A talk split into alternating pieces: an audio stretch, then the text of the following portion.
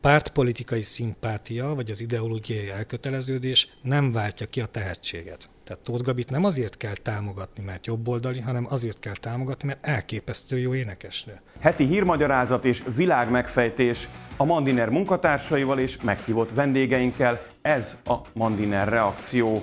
Folyamatosan frissülő tartalmainkért kérjük, iratkozzanak fel a csatornánkra. Kezdünk! Köszöntöm a kedves hallgatókat, a kedves nézőket és kedves vendégeinket, Demeter Szilárdot, a Petőfi Múzeum főigazgatóját. Szervusz! Szervusz, Dani! Köszöntöm én is a hallgatókat, nézőket. És Szilvai Gergő, a Mandiner munkatársa. Ez pedig mindenkinek. Mandiner Reakció heti kibeszélő podcastünk. Én Kacsó Dániel vagyok, és hát a, mire megjelenik a podcast, ez már egy kétnapos hír lesz, de mi arra keltünk, hogy Demeter Szilárd a Mandineren publikált ismét, és hát ugye egy, az elmúlt napokban az érdeklődés fókuszába került ö, tranzakció kapcsán ö, elindult vitába kapcsolódott bele, most elnézést, ez kicsit ilyen hosszúra nyúlt, de arról van szó ugyebár, hogy a, az MCC megvásárolta a Libri könyvkereskedő és kiadó vállalat ö, többségi tulajdonát, ebből lett némi hisztéria, egészen talán még ö, Olaszországban is elélt, ahol, ahol Péter Gergely és felesége éldegel, ha jól tudom, ők híres írók, és ö, ö, megszakítják a kapcsolatot, ö, legalábbis a, a hölgy megszakítja a kapcsolatot emiatt a Librivel, de mások is jelentkeztek a nevezzük így kórusból, te pedig erre reagáltál egész konkrétan a Népszava véleménycikkére, amit acéldíjasnak neveztél. Miért a jelző? És mi baj ezzel a cikkel? Ugye nyilván nem kell mondanom, hogy a Népszava nem az MCC akvizíciója mellett foglalt állást. Sőt. Mondja ez a véleményvezér, vagy publicista, vagy független objektív újságíró, kinek hogy tetszik, hogy a tehetséget azt ugye nem lehet pénzen megvenni, és az olvasó akkor is Eszterházi Pétert fogja választani. Tehát egy Orbán János Dénesből és Demeter akkor sem lesz Eszterházi Péter, hogyha a vásárlód bilincsben vezetik el, amennyiben nem a Orbán János Dénest vagy Demeter Szilárdot fog vásárolni, valami ilyesmi Igen. formulával ért. És hát ugye itt ez a bilincsben való elvezetés, ez talán nem véletlenül a népszavásoknak jut eszébe egyrészt, másrészt meg meg azért ez szimptomatikus, tehát hogy számukra az a magyar író, aki Eszterházi Péterré akar válni. És ez azért a, az alkotói szabadság jelentős korlátozását eredményezheti. Tehát, hogy én úgy gondolom, hogy a, az alkotó akkor alkotó, hogyha önmagaként tud megnyilvánulni, vagy önmagából meríti azt, amit, amit meg akar írni. De egy visszatérve egy picit itt az elhatárolódók, meg a hisztériázók kórussáról, két, két tételmondatom van erről, az egyik az nem az enyém sajnos. Azt mondta tegnap az egyik jó barátom, aki nem aktív kultúrhérosz, hanem egy olvasó ember, hogy ebben az egész MCC Libri vásárlásban nem az az érdekes, amit a miénk mondanak, ment a jobboldaliak, hanem ahogyan reagálnak az ellenzékek, és ez neki nagyon-nagyon jól esik. Tehát ez a, ez a hisztéria, hogy már megint elvesztettek valamit, már megint úgy érzik, hogy kicsúszott valami a kezük közül, ez egy, rendes de, de ugye miért? Ezek szerint, szerintük a Libri az övék volt? Hát valószínűleg így érezték, tehát hogy, hogy de hogy nem ez pedig a, ez a hisztéria, ez így, cég, mintha, vagy... mintha, nem tudom, minden hája kenegetnék a jobboldaliak lelkét.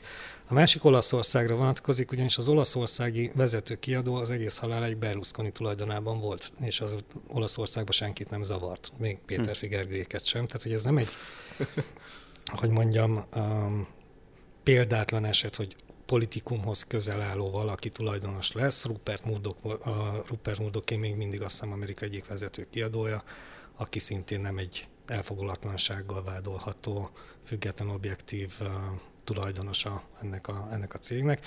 Ettől még a cég piaci cég, és valahogy meg kellene érteni a népszavásoknak is a kapitalizmus logikáját, hogyha valaki piaci cégként viselkedik, akkor elsősorban a profit a lényeges a számukra, ami azt jelenti, hogy azt nézi meg, hogy mely szerzőket lehet eladni, melyik szerzőn van profit, melyik könyv megy, valószínűleg nem azok, azok, azokat veszik százezer számra, akik most éppen elhatárolódnak, de ez mondjuk a kultúra szerkezetéről mond el többet.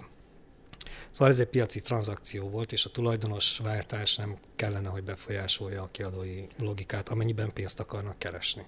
Szerintem egyelőre itt tartunk, és még a, a, a józanabbak a túloldalról is azt mondják, hogy várjuk ki, mi lesz ebből. Egyébként hadd idézem még Bödöcs Tibort, pár szó szerint nem fogom idézni, de a mondandójának a, a lényege mindenféle Demeter Szilárd könyvről, meg, meg Bőte Csabát is behozta a reakciójába. Nagy tapsot is kapott, de Uh, ugye ő ott, ott hagyta abba, hogy jó, jó, jó, de azért marad. Tehát, hogy, tehát, hogy, hogy ez, a, ez a, mindegyik közül a legjobb nevezzük hisztinek, vagy tiltakozásnak kinek hogy tetszik, amikor azt mondom, hogy nem, nem, de azért maradok. Miután írtad nagyon hosszú és rendkívül kínosan humortalan, visznek szánt ilyen felvetéssort, nekem Sas József jutott eszembe, aki a magyar humor, nem tudom, legalja, vagy nem tudom, egyik legalja volt, Um, szóval igen, és, és az is érdekes, hogy nem azért teszünk be, hogy esetleg um, az eredmény az lesz, hogy mondjuk minimálisan több lesz a, nem tudom, konzervatívnak, régi módjának nevezhető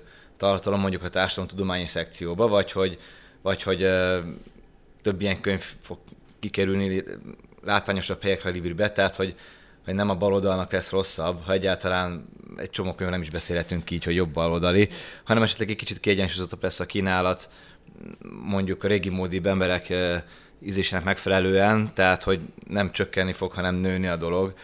Ez is, ez is szerintem de, szimptomatikus. És még egy gondolat, hogy Eszterházi, oké, oké, Eszterházi Péter, de, de mondjuk szerintem vannak még nagy írófejedelmek, és szerintem jobb író is, például Szilágyi István de, ez, de, de nem zárják nem, ki egymást egyébként nem, meg. Ez tehát... nem lóverseny, tehát aki Eszterházi Pétert akar olvasni, az olvasson olvasom. Eszterházi Pétert, aki meg Szilágy Istvánt akar olvasni, az olvasson Mindkettőt olvastam, erről szól, a, hát, nyilván. erről szól a kiadói politika, tehát hogy ezt, ezt próbálta Sárközi Bence is elmagyarázni a múltkor, hogy a, a kiadó az nem ideológia vezérelten gondolkodik, hanem azt nézi, hogy mi az érték, mi az, amit el tud adni, mi az, aminek van esetleges profit rátája és bödöcs többek között bőzöcsön keresik meg azt a pénzt, amit a szépírókon elvesztenek. Igen. Tehát, hogy a szép, egy költészeti, akármilyen remek művet 300 példányban adnak el, bődöcsöt meg eladják nem tudom én hány, hány tízezer példányba, és a bődöcs profitból tudják a szép irodalmat finanszírozni, ezzel semmi baj nincs, így működik a piac, még az a jó, hogy egyáltalán finanszírozzák így a szép irodalmat. Bödöcse egyetlen problémám van nekem, legalábbis személy szerint, hogy ő lehetett volna egy ilyen magyar Dave Chappelle és elképesztő szükségünk lenne egy ilyen magyar Dave Chappelle, aki elgondolkodtató módon mindenkibe beleáll ideológia vezéreltségtől függetlenül, és ő ezt a, ezt a renoméját rombolja le azzal, hogy elkezdett át, átmenni ilyen agitprobba, tehát ilyen harcos, karcos ellenzéki, vagy kritikátlan ellenzékibe, ráadásul egyre butában csinálja, tehát hogy én sajnálom, mert tehetséges a gyerek. A másik az ideológia vezéreltségről, meg pont a, a progresszió mutat most nekünk ellenpéldányt, tehát hogy mennyire rossz, hogyha ideológia vezérelt piaci döntéseket hozunk. Lásd Amerikában a sörgyártók, meg a, a mindenfajta példákat, hogy nagyon harcosan beleálltak ebbe, a, ebbe az LMBTQ történetbe, azt milliárdokat veszítettek, mert egész egyszerűen a piac nem ideológia vezérelten működik. Szerintem... Ugye itt, itt, itt most a, az egyik amerikai sörgyártónak a valamilyen transz személyiséggel való reklámjára gondolunk, illetve egy ö, olyan ö, női fűdúról reklámra, amit egy férfival reklámoztak. Így van. Ami meglehetősen Meg, hát, esztétikai volt kifogásokat váltott ki a tömegekből. Kénytelen volt elrejteni ezeket az ilyen jellegű termékeit, majd ezért kapott aztán, mert hogy akkor emiatt eltávolodtak tőle a vásárlók, aztán ezért kapott az LMBTQ közösségtől is hideget, meleget. Igen. Elnézést a, a Mert feladod a profit miatt. A... De, hogy, de hogy gyakorlatilag két üsz közé kerültek és akkor innen már nincs hova. Szóval egyébként, egyébként tényleg abszolút aláírom, igazatok van.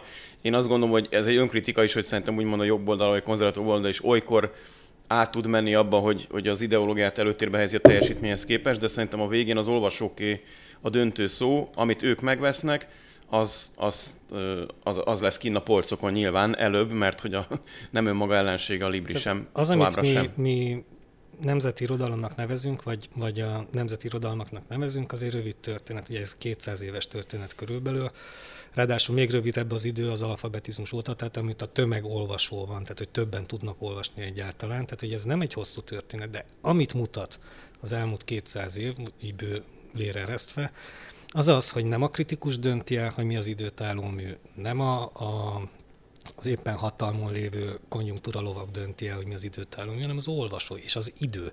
Tehát az, hogy 50 év múlva kit fognak olvasni, vagy 100 év múlva fognak kit fognak olvasni, az nem az aktuális állapotoknak a függvénye. Uh-huh.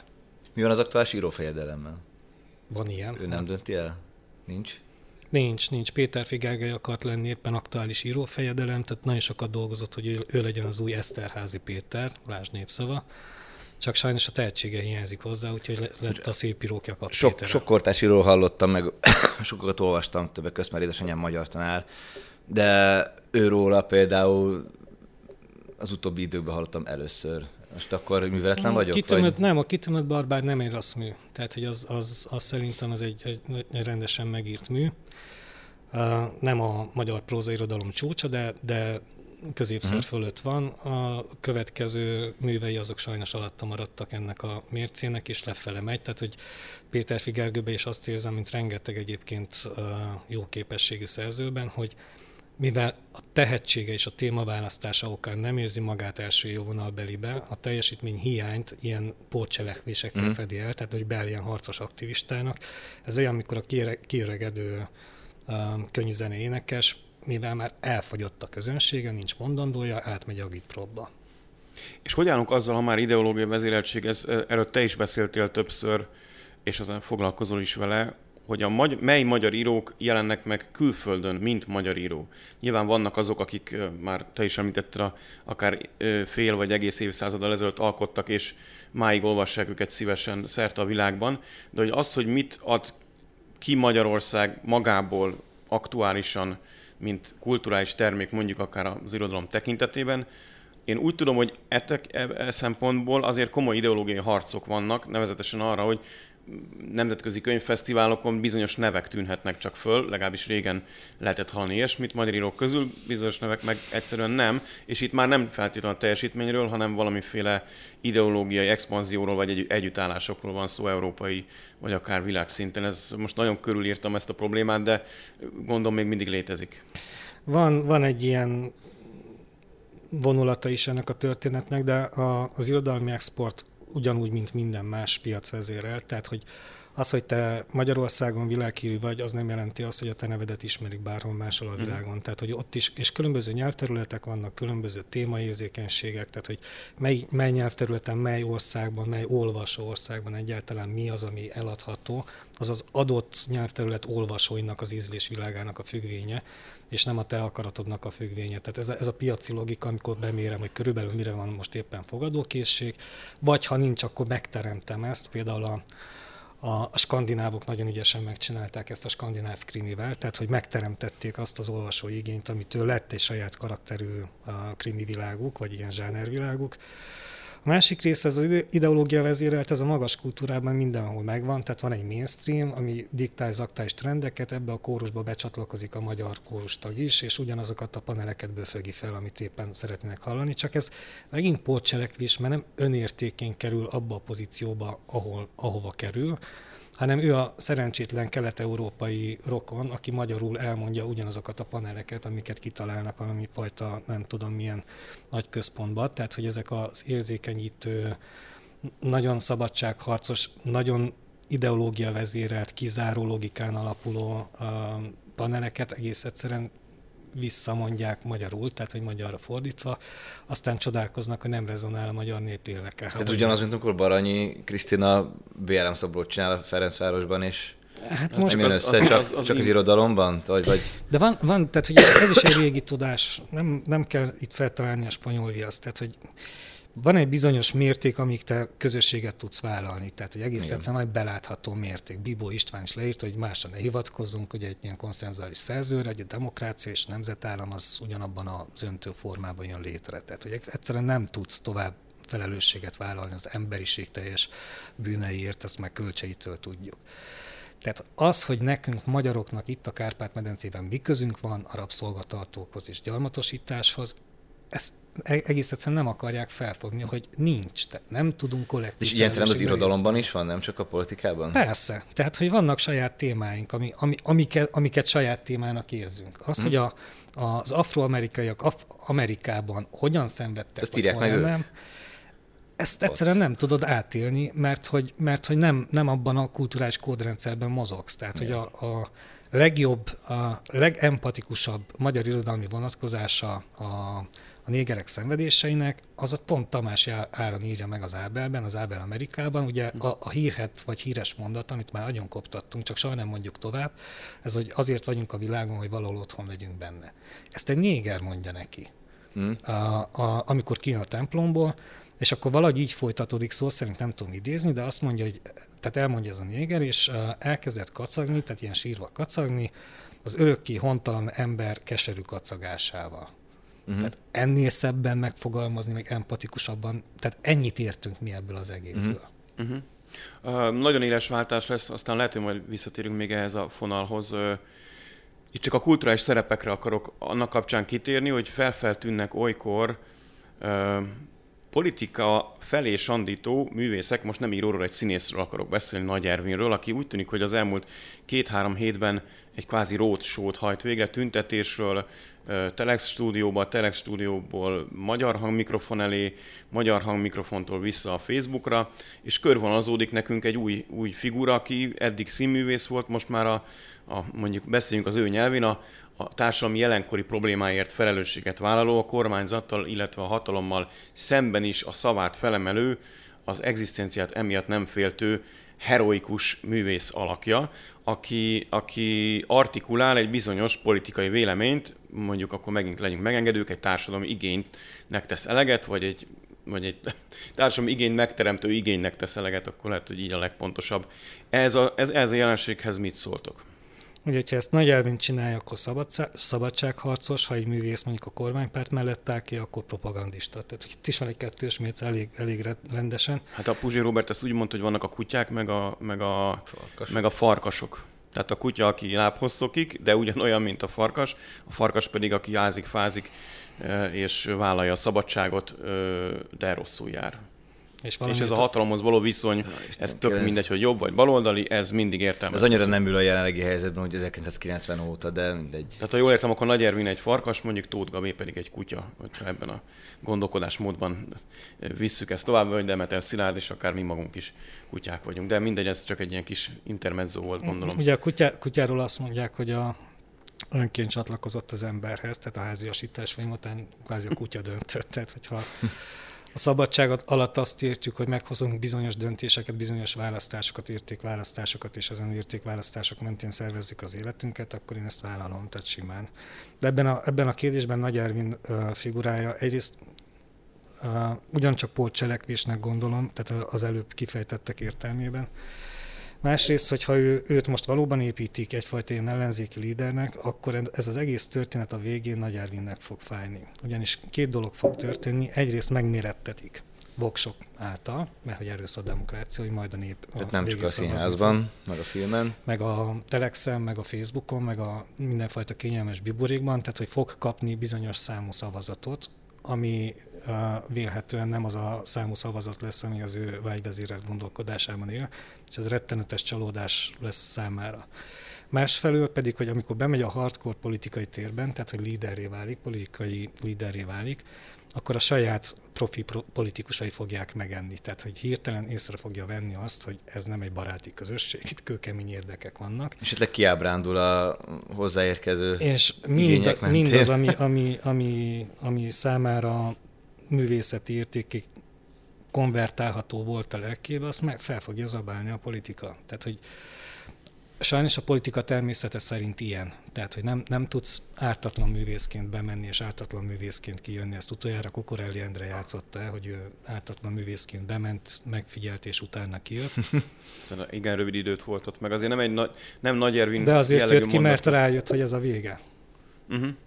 Tehát, hogy fel fogja zabálni a, a lelkét a, a politika, mert az egy más, más természetű játék, mint a... De tiédet felzabálja? Én nem gondolom magam politikusnak, tudom, pozícióm szerint annak tekintenek, de én nem, nem gondolom. Én egy intellektuális szakmunkás vagyok, bizonyos feladatokat kell ellátnom, meg összedrótoznom rendszerlogikai szemlélet alapján, de, de például nem írok szép irodalmat. Tehát amióta ebben a pozícióban vagyok, nem írok szép irodalmat, egész egyszerűen azért, mert a, divatos szóval a mindsettem, az most másra van általában. Uh-huh. Tehát nincs csend a fejemben, nincs nyugalom körülöttem, nincs hosszú időm. Hogy hát így nem lesz belőle Eszterházi Péter sem. Hát így nem lesz belőlem Eszterházi Péter, de nem is akartam én Eszterházi Péter lenni, hál' Istennek. Ha már itt kicsit arról beszéltünk, hogy utalva mondjuk akár a Tóth Gabi jelenségre, ugye nem akarom őt szimbólumá emelni, de úgy tűnik, hogy hogy valahogy a, a, a baloldali értelmiség olyan szavakat használnak, ami nem biztos, hogy azt akarja, amire gondolok.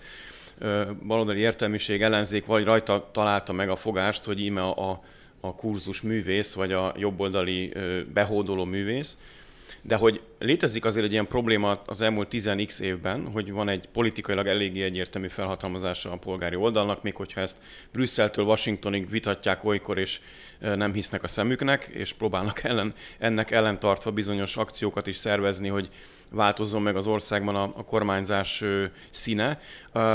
De minthogyha ugye a kulturális életben ez a úgynevezett rendszerváltás, vagy vagy legalábbis kiegyenlítődés a magukat baloldalinak tartó, vagy liberálisnak tartó, és a magukat konzervatív oldalhoz tartozónak soroló művészek között, és itt most beszéltünk akár a, a, a zenéről, akár az irodalomról, akár, akár akármilyen ágáról a művészetnek, vagy akár a popkultúráról, tehát hogy ez nem történt meg, erre van egy erős igény, és a baloldal azt olvassa a jobboldali vezetők, kultúrvezetők fejére, hogy ők ezt eh, hatalmi szóval akarják megoldani, nevezetesen pénzt adnak annak, aki jobbos, nem adnak pénzt annak, aki úgymond független, eh, és olyan színházat akar mostanában ez a legújabb eh, sérelem csinálni, ami független úgymond a hatalomtól.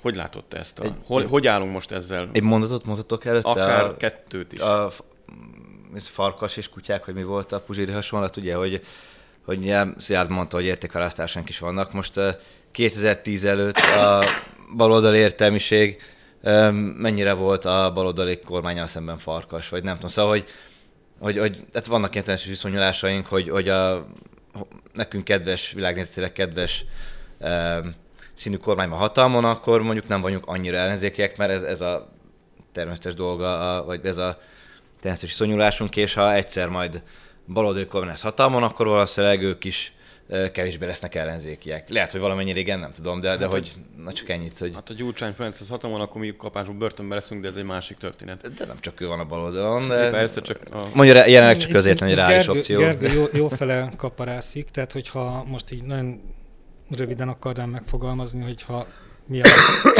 liberális feladata, maradjunk így, vagy a liberális feladata, vagy az értelmiség feladata, amíg van értelme ennek a szónak, akkor nem ellenzékinek kell lenni, hanem szabadnak.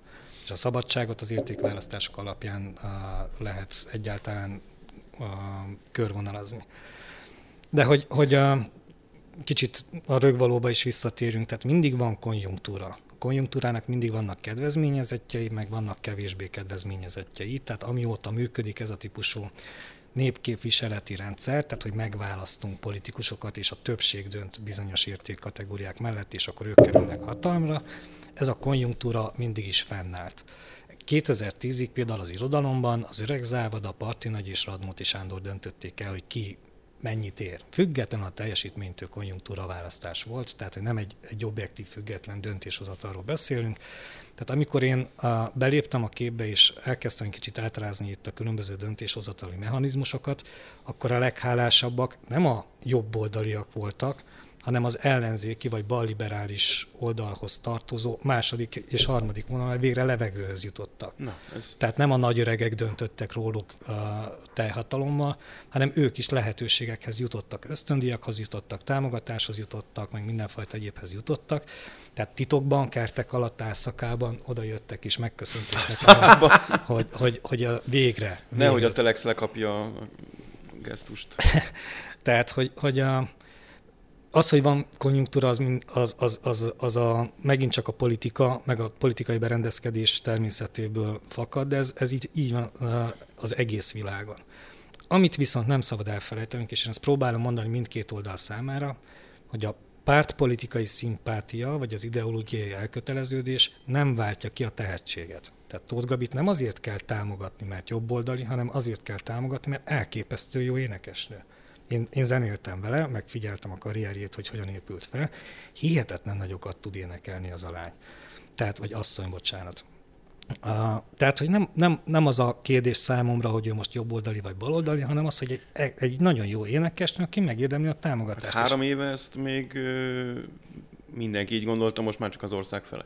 Most nagyon túl sarkítok mert hogy nem, azt a, nem állt be abba, abba a kórusba, ami most éppen a, a művészet szabadságát abban találja meg, hogy nem szabad, hanem ellenzéki. Tehát ez, ez a mhm. fontos uh-huh. distinkció. ez csak egy személyes megjegyzés, a Carson Coma zenekar jutott eszembe még ennek kapcsán, mostában ők is nagyon sok interjút adnak, nem alig, hanem nem független attól, hogy új lemezük van, és ezen volt egy új szám, amiben Mandiner szó is elhangzik, miszerint mi gyűlöletet spriccelünk.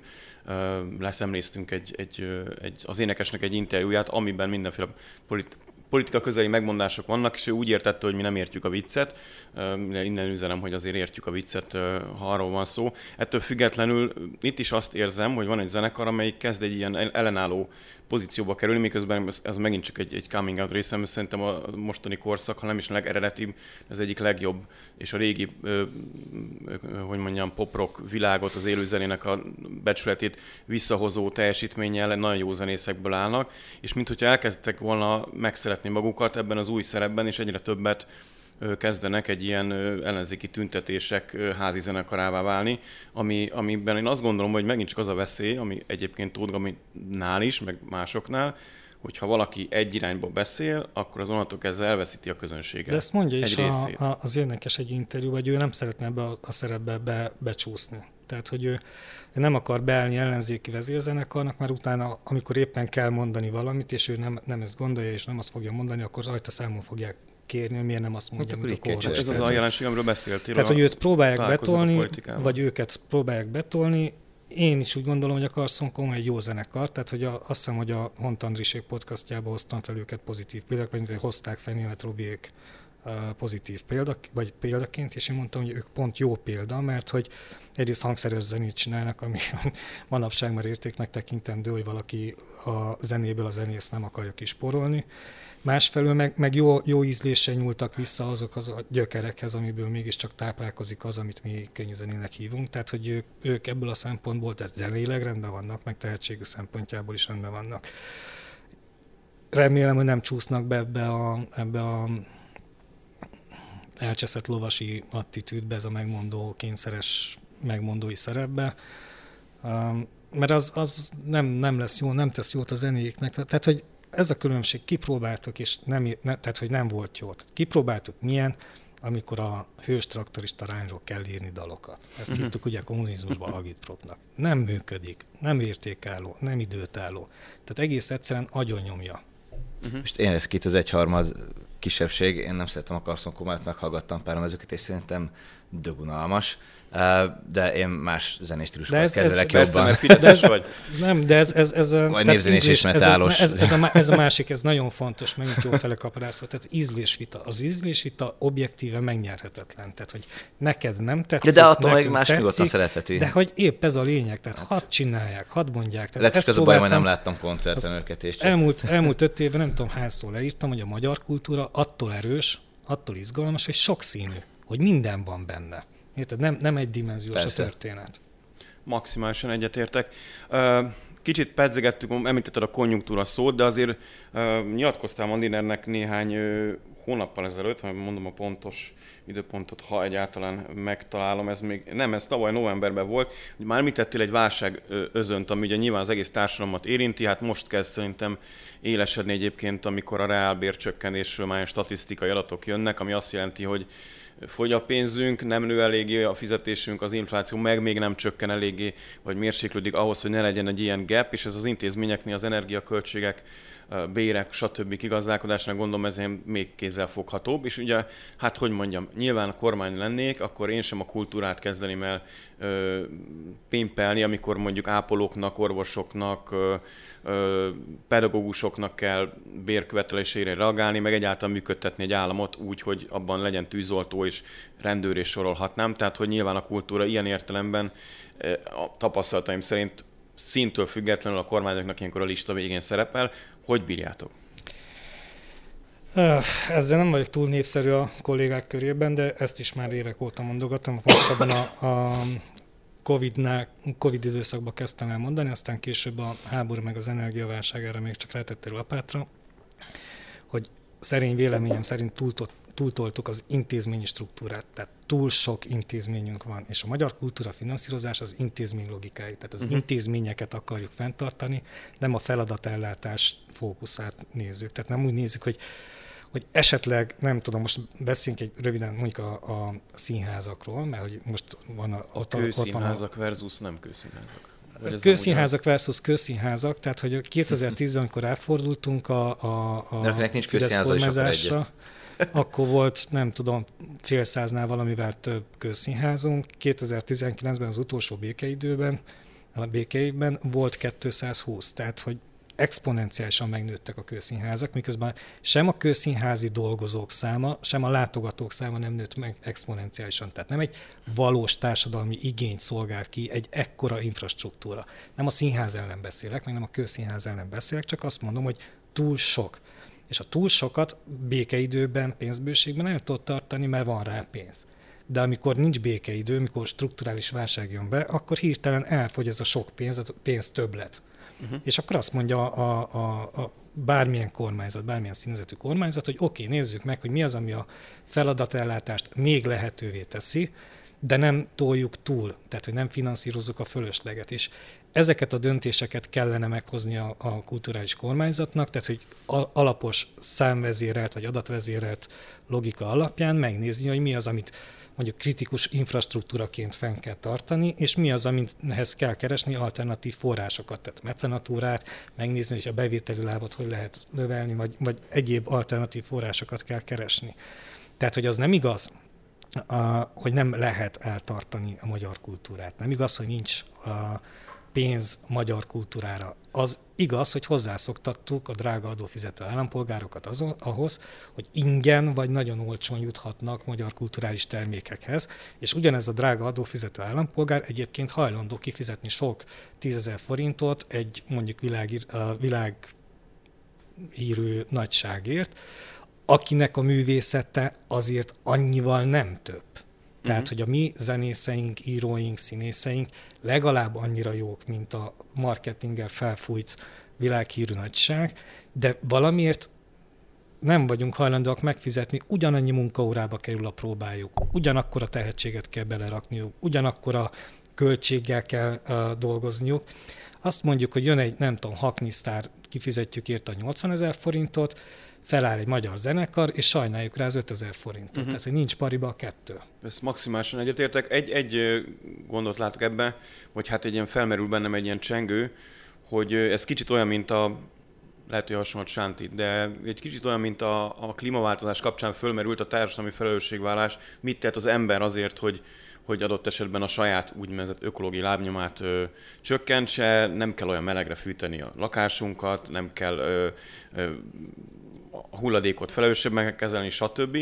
De hogy amikor ezt kvázi úgymond az állam, vagy a kormány, vagy valami magas szintű autoritás mondja, akkor erre a társadalom által úgy reagál, hogy na, menjetek ti a francba. De hogyha kialakul egy, egy, egy millió, és én azt gondolom, hogy itt nyilván itt akkor a művészeknek lehetne szerepük, hogy magukat többre értékeljék, és adott esetben többet kérjenek abó együtt azért a teljesítményt, amit letesznek az asztalra, hogy belép, beléphessen ez a piaci szál. Mit gondolsz? Egyébként a, a kicsit hátralőve kettőt, az az érdekes, hogy ugye mindig aggódunk, vagy, vagy a baloldalon nagyon szeretnek aggódni a magyar civil társadalomért, de ők a civil társadalomon azt értik, hogy, a, hogy mindenki, aki független akar lenni az államtól, legyen az kicsi társulat, NGO, zenekar, mit tudom én, mindegy, ilyeneket tartsa az állam, de attól, attól meg hadd legyen független az államtól. Viszont mindenkit az állam mindenki az államnál uh-huh. háza a pénzért, és ugye Csák János mondta azt egyszer, hogy talán nekünk adott interjújába, hogy amikor azt mondja a különböző társulatoknak, meg művészegyleteknek, hogy hogy tessék mecenatúrát csinálni, tehát fundraisingelni, akkor köz, már mint hogy piaci alapon, uh-huh. akkor azt mondják, hogy hogy de hát ők nem szeretnek így kunyerálni. De az államtól szeretnek kunyerálni, mert az csak pályáz, az, az pályázatírás, nem pedig kunyerálás a, a szemükben, vagy valami ilyesmit látok itt. Az, hogy legyenek független társulatok, az szerintem fontos, mert hogy egy csomó Persze. kísérletezés ott folyik, tehát ott, ott, ott dolgoznak ki új, új, tehát ott, ott folyik az innováció, vagy ott is folyik innováció, ezzel nincs probléma. Probléma az, amikor független társulatot alapítok, és a következő lépésben alanyi jogon követelem az állami apanást.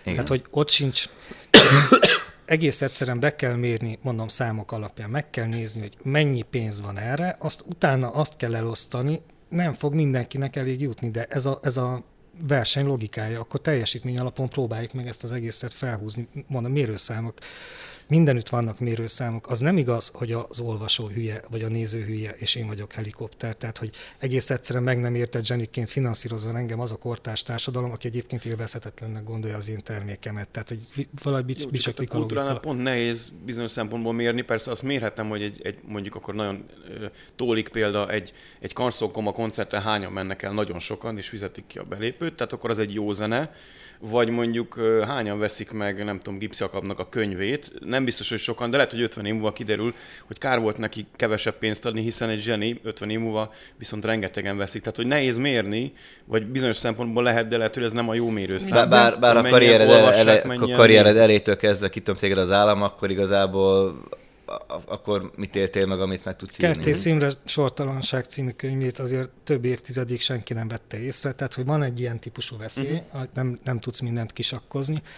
Ettől függetlenül, ha József Attila verset mondok bárhol a világon, bármilyen magyarnak, lehet, hogy nem érti meg teljes mélységében, nem tudom, Radnóti professzor úr eszköztárával mit akar a költő mondani József, de megérinti. Uh-huh. Tehát biztos, hogy érzi, hogy itt valami, valami fontosat kapott, zsigeréig érinti. Tehát a művészetnek van egy közvetlen hatása, az nem igaz, hogy az olvasó hülye.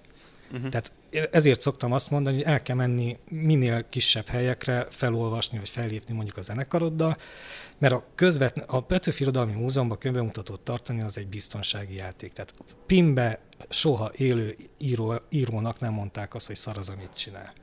Ott hazudunk. Érted? Tehát, hogy mindenki veregeti a másiknak a vállát, hogy jaj, de jó, vagy stb. stb.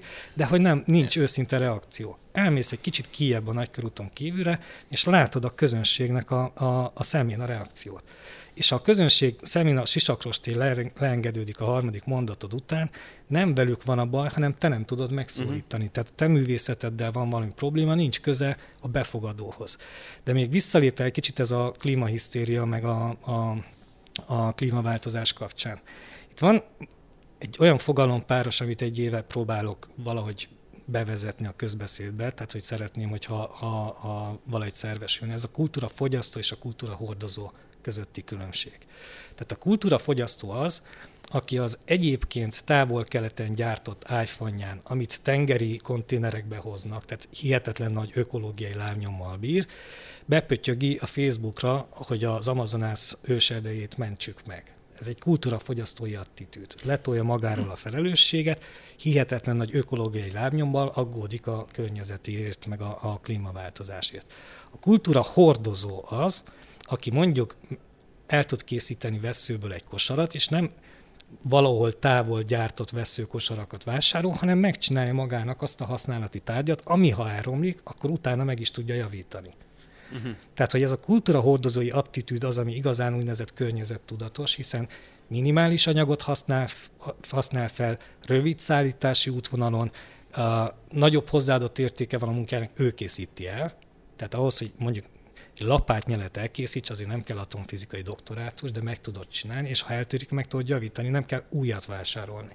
Tehát a kultúra hordozói attitűd az, ami igazán környezettudatos attitűd, és hogyha visszalépünk a tágabb értelembe vett kultúrában, és beleértjük a művészeteket, akkor ugyanez a logika kellene, hogy érvényesüljön, ez a válasz a strukturális válságra. Uh-huh.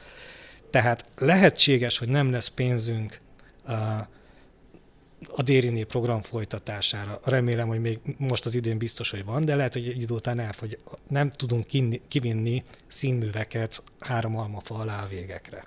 Tehát ugye a mhm. Dérini program arról szól, hogy összeállnak társulatok, és különböző színdarabokat utaztatnak, olyan helyekre visznek el színházat, ahol nincs színház, vagy nem volt az elmúlt 30 évben. Lehetséges, hogy elfogy a pénz.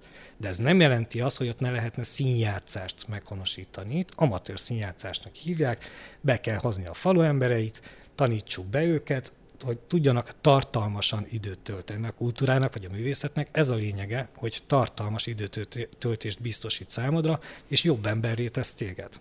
Volt idő, amikor kicsit aktívabban muzsikáltam, és egy rockzenekarban próbálkoztam megfejteni és megújítani a magyar és a nemzetközi rockkultúrát. Természetesen most viccelek, nem voltam én ennyire eltökélt, de azzal szembesültem, hogy barátaim olykor-olykor fölhívnak a koncert előtt, hogy azért vigyen már be őket ingyen.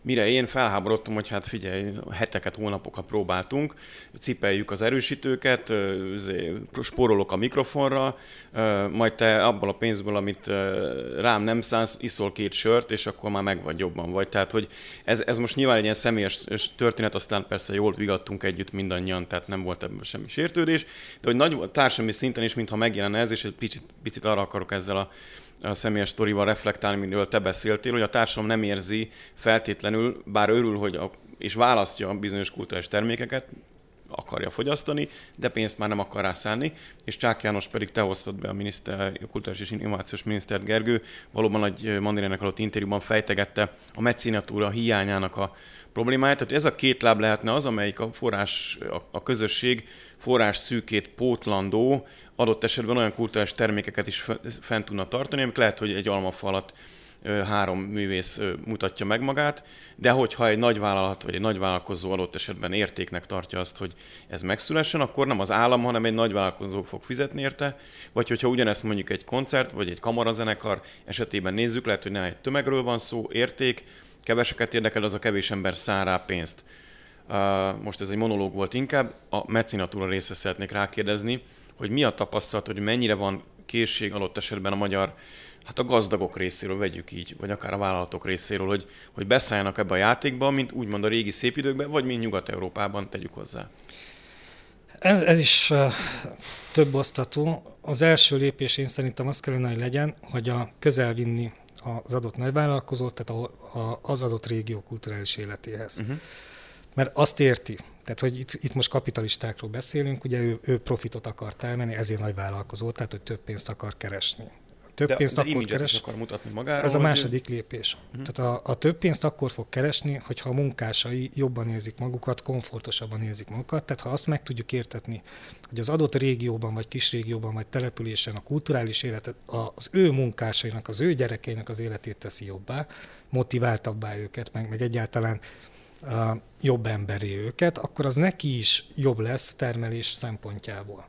Tehát, hogy ezt szerintem meg lehet értetni velük. A másik, amiről te beszélsz, az a sznobizmus, és ez egy valós jelenség, hál' Istennek mindenki sznob, vagy legalábbis az emberek többsége sznob, tehát hiú emberek vagyunk, szeretjük magunkat fontosnak tudni, szeretjük magunkat fontos emberek társaságában mutatni. Tehát, hogy itt kell megint a nagyvállalkozókat megszólítani, hogy leülhetsz döntéshozókkal, meg híres művészekkel, ennek ára van, gyémány fokozatú támogatóként tolja be a kultúrába pénzt. És ez zajlik ez a A gondolkodás biztos, hogy zajlik az, hogy ennek a megszervezése a különböző szinteken hogyan, hogyan történik, arról nincsenek információim, ugyanis én nem a KIM-ben, hanem a PIM-ben dolgozom, uh-huh. tehát hogy van egy betűeltérés. De hogy, hogy erről, erről már sokszor beszélgettünk a kulturális kormányzaton belül. És a harmadik, amiről, amiről igazán érdemes lenne beszélni, ugye ez amikor a fölösleget visszaadott a közösségnek, amelyből vétettél. Tehát ez, ennek van egy kialakult kultúrája nyugaton, amikor már elég gazdag vagy ahhoz, hogy egzisztenciás gondokat ne okozzon, ha te támogatsz valakit, és úgy érzed, hogy neked ez egyfajta erkölcsi kötelességet, tehát hogy visszaad, visszaadsz valamit a közösségnek, és kiszúrsz projekteket, amelyek, amelyek szerinted e, erre a, erre a célra megfelelnek. Ennek legalább középvállalkozói szinten biztos vannak már jelei. Tehát én találkoztam sok olyan vállalkozóval, akik vagy nagy vállalkozók, vagy középvállalkozók, hogy támogatnak ügyeket, anélkül, hogy szeretnék a saját nevüket látni bárhol feltüntetve, mert úgy gondolja, hogy ezzel ő segít, tehát hogy valamit visszaad a közösségnek. De ennek a kultúrát nem lehet a kormányzati politikával erősíteni. Tehát nem parancsolhatsz rá valakire, hogy legyél jó ember, uh-huh. vagy érzi, vagy nem érzi.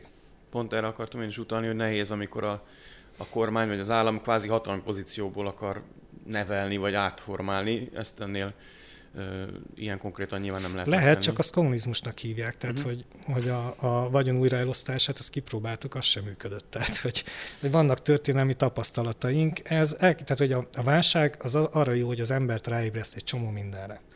Tehát, hogy a, a kedvenc példám, ezt mindig elmondom, de még egyszer elmondom, hogy a Covid-ban a Szabi a Pék a Facebookon nem tudom hány százezer magyar nőnek megtanította, hogy lehet otthon kovászolt kenyeret készíteni sütni. És akkor neki álltak lelkesen kovászolt kenyeret sütni. Lehet, hogy ebből a sok százezer házi asszonyból most már kevesebben sütnek otthon kovászolt kenyeret, mert hogy megint visszaállt az ellátási lánc, és megint lehet kapni 18 ezer féle kenyeret a, a, az üzletekben, de van egy tudásuk. Uh-huh. Tehát, hogy tudják azt, hogy ha megint szóresz van, megint helyzet van, akkor előveszi a kenyérsütőgépet, és megvan már az a tudás, hogy hogyan kell kenyeret sütni a családnak. Tehát, hogy ezek, ezek a típusú mozgások azok, amelyek válságállóvá teszik majd a magyar nemzetet, és ezekből kell többet elősegíteni, nem programatikusan az emberek fejébe verni, hanem elősegíteni, kinyitni kis kapukat, és ezt a, én úgy nevezem, hogy hasznos tudás, ezt a hasznos tudást egyfajta ilyen életmód csomagolásba, de visszacsöpögtetni. Uh-huh. Gergő, van ez valami hozzá, fizetnél többet egy koncertjegyért? Két hete fizettem körülbelül két kedvenc amerikai, illetve egy kanadai zenekarért 12 ezer forintot, és ugyanez a kombó Vitték is ki a 19 előtt még valószínűleg mondjuk ilyen 7000 forint körül lett volna. Uh-huh. Tehát akkor bizonyos szempontból a mecenatúra részedből megvalósult, csak kiment volt. Melyik koncerten volt? Gergő egyébként egy nagyon szerencsés helyzetben van, mert ő, ő anyanyelvi szinten otthon van a, a magyar népi kultúrában, amit én szeretek, meg valamilyen szinten én is beleszülettem, de hogy ő, ő hivatásszerűen foglalkozik ezzel, tehát hogy az a közeg, érdemes elmenni bármilyen fesztiválon az úgynevezett folkudvarba. Uh-huh. Én még olyan fesztiválon nem voltam, hogy egy, a folkudvar ne legyen tele, kettő, ne érezzék hihetetlenül jól magukat az emberek, és nem a pálinkának köszönhetően. Tehát amikor arról beszélek, hogy kultúrahordozás, az valahol ott található meg, vagy annak, annak a jól megélt, kortás kultúraként megélt válfaja, az ott található meg a folkudvarokban. És ez nem arról szól, ugye, hogy, hogy profi néptáncosok, vagy profi népzenészek, vagy profi énekesek csinálnak egy produkciót, te meg ezt élvezed, hanem részt veszel benne. Tehát, hogy ott vagy, élvezed, táncolsz, énekelsz, lehet, hogy kicsit hamisan, lehet, hogy félrelépsz, lehet, hogy a legényesben nem te vagy a legjobb, de csinálod, élvezed, és egész egyszerűen tartalmas időtöltést biztosít.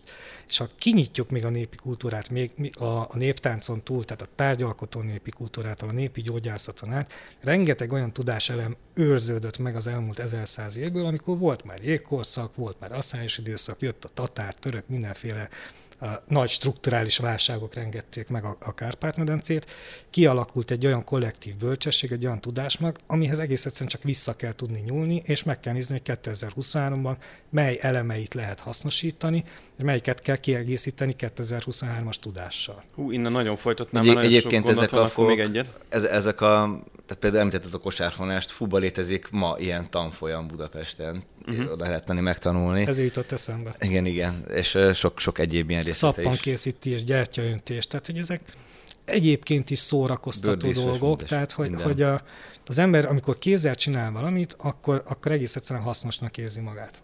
De tudok, tudok olyan állami népegyüttesben egy olyan, olyan táncost, volt táncos, aki elment, elment bőrdíszművesnek, ugyanabban az intézményben, ahol az állami népegyüttes hozta, ahol ők működnek, és egyszer csak a térde tönkrement, és mondták neki, hogy hát hát abba kell hagyni a táncot, és akkor mondta, hogy, hogy oké, hát akkor még ezt a szezont lenyomom, nem, a következő aladáson se lehet a színpadon, mondták neki 40 valány évesen, mint az egyik főtáncos az állami népegyüttesnek, és azóta részben a bőrdíszművességből él, amit előtte a hobbiból elkezdett csinálni. Uh-huh. Tehát Hát erről már csak uh, még egy gondolat, Roger Stutton zöld filozófia jut eszembe, valami egy kicsit ezt pedzegeti, hogy a igazi környezetvédelem az van, amikor az otthonod környékét rendbe teszed, a hagyományidat ápolod, a, a családodat és a nemzetedet ö, ö, véded, most nagyon leegyszerűsítve ennél.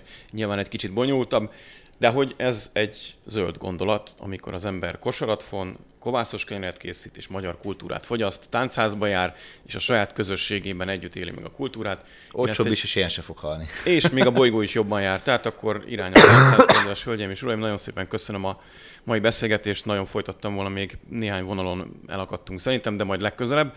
Demeter Szélnek pedig külön köszönöm, hogy itt voltál. Köszönöm a lehetőséget. Ez pedig a Mandiner reakció volt, jövünk legközelebb is. Ha tetszett a videónk, iratkozzanak fel a csatornánkra, és kövessék a Mandinert minden lehetséges fórumon.